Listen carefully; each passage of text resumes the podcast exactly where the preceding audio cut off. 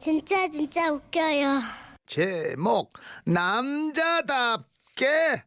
경기도 남양주에 사시는 김세훈 씨가 보내주신 원고입니다. 네, 김세훈 씨께는 50만 원 상당의 상품권 보내드릴게요. 생각해보면 이 모든 게 제 탓일지도 모릅니다. 어머니와 함께 미용실을 해오셨던 아버지. 얼마 전 평생 해오신 미용실을 그만두게 되시자 우울증에 오신 듯 식사도 잘하지 못하셨습니다. 그래서 제가 이렇게 말씀을 드렸었거든요. 아버지요, 집에만 계시면 안 됩니다. 마침 저 이 앞에 검도학원이 하나 생겼는데 거기라도 다니세요. 운동을 하면 몸에도 좋고 밥맛도 좋다 아닙니까?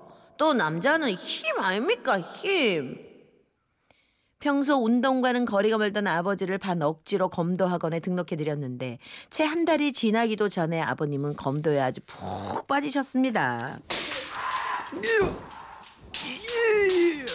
어디서 구해오셨는지 폐타이어를 쇠기둥에 매달아 옥상에 덕하니 검도 연습장까지 만든 아버지.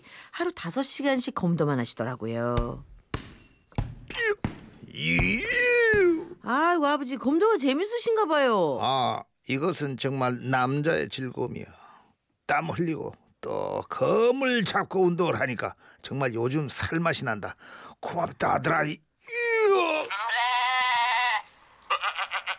미용일과 패션에 관심이 많아 사실 어머니보다도 오히려 여성스러우셨던 아버지. 한동안 그렇게 검도에 빠지시는가 싶었는데요. 얼마 후 또 권투 글러브를 들고 들어오시지 뭡니까? 아버지, 권투 글러브는 뭐예요? 검도는 실전에는 별로 도움이 안 되는 것 같다. 그래서 복싱 도장을 내가 끊었어. 아이고, 나이가 60이 돼가는데 검도든 복싱이든 실전에 써먹을 일이 뭐가 있겠어요? 아, 그냥 검도만 하세요. 아니야. 내가 격투기를 조금 해보니까 하나만 배워서는 어림도 없어. 그리고 남자라면 어디서 치안을 만나도 싸워서 이길 정도의 실력은 가져야 하는 기다. 내 평생 아줌마들만 파마만 해주고 살았는데 난 이제 남자처럼 살 거다. 사실 평생 조용하게 살아오셨던 아버지셨거든요. 하지만 복싱과 검도를 오가시며 젊은이들과도 사귀시더니 훨씬 활기차지셨습니다. 물론 더불어 따라오는 부작용들이 있긴 있었죠. 아이고, 당신 그 손 왜 그래요? 아, 이거 검도하다 좀 다쳤다. 아이고, 어쩌다가 얼마나 다쳤는데요? 남자가 운동하다 보면 다칠 수도 있는 건데 너무 허들갑 떨지 말어. 별거 아니고 손가락이 좀 부러진 거야. 그리고 또 어떤 날은 이거 뭐냐, 아이 당신 얼굴이 왜 그래요? 아이고, 이거 먹는 거 아니에요? 응? 오늘은 대단한 승부였어. 아이고, 권투하다 그런가 보네. 상대가 누구였는데요? 중학생인데 생각보다 세대. 그래도 얼굴에 멍 짜고 있으니까 좀 남자다운 거 같잖아. 응? 난 마음에 드는데. 여기저기 자꾸 다쳐오시니 집안이 평온할 일이 없었는데, 하지만 남자답게를 외치시는 아버지 본인은 한 번도 운동을 빼먹지 않으시며 열심히 하셨죠. 6개월쯤 지나면서는 얼굴에 멍 정도는 그냥 그러려니 하는 수준이 됐는데요. 그때부터 또 아버지께서는 남자다운 삶을 위한 새로운 도전을 시작하셨죠. 어휴, 아버지 맞으세요? 어때요? 폼 좀 나냐? 아유, 저도 30 넘고는 통 안 타는 이 오토바이를 아버지께서 왜... 아이, 그거 제 가족 재킷이잖아요. 나 오토바이 동호회에 가입했어. 매주 라이딩 하기로 했는데 아무래도 네 가족 재킷만으로는 안 되겠더라. 너 인터넷 쇼핑할 줄 알지? 그 워커랑 두건이랑 풀세트 좀 장만해줘. 이쯤 되자 처음 아버지께서 남자답게를 외칠 때부터 살짝 불안해하시던 어머니께서는 몸져 누우셨습니다. 아이고, 저 얌전하던 양반이 늙어서 노망이 난기라. 네 어떻게 좀 해봐라. 내 요즘 가게 나가다 손님 머리를 하다가도 니네 아빠 생각하면 막 손이 벌벌 떨린다. 아이고, 저러다 사고라도 나면 어쩔까. 오토바이를 팔든지 니가 어떻게 니 아버지 좀 말려봐. 결국 저는 효심으로 아버지 몰래 오토바이를 팔았고, 아버지는 한동안 집 앞 주차장에서 멍한 눈빛으로 담배만 피우시더니 결국 저에게 부탁을 하셨죠. 아들아, 남자 하면 스피드 아닌가? 바람을 가르는 그 기분.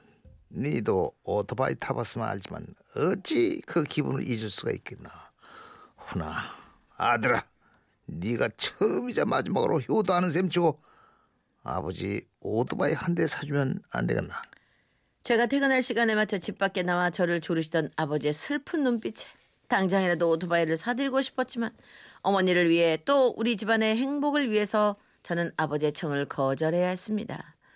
그 남자 나온 거고 뭐고 위험해서 오토바이는 절대 안 됩니다. 다른 거 사드려도 오토바이는 안 돼요. 다른 건 제가 다 해드릴게요.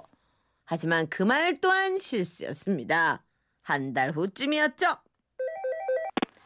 아, 여보세요. 아, 아버지세요. 아, 아들아, 네가 오토바이 말고 딴 거는 다 준다고 했지? 아, 예, 그랬죠. 아, 그럼 이따가 좀 이따 홍대 쪽으로 와라. 내가 주소 찍어줄 테니까 와서 네가 직접 전화 좀 해봐.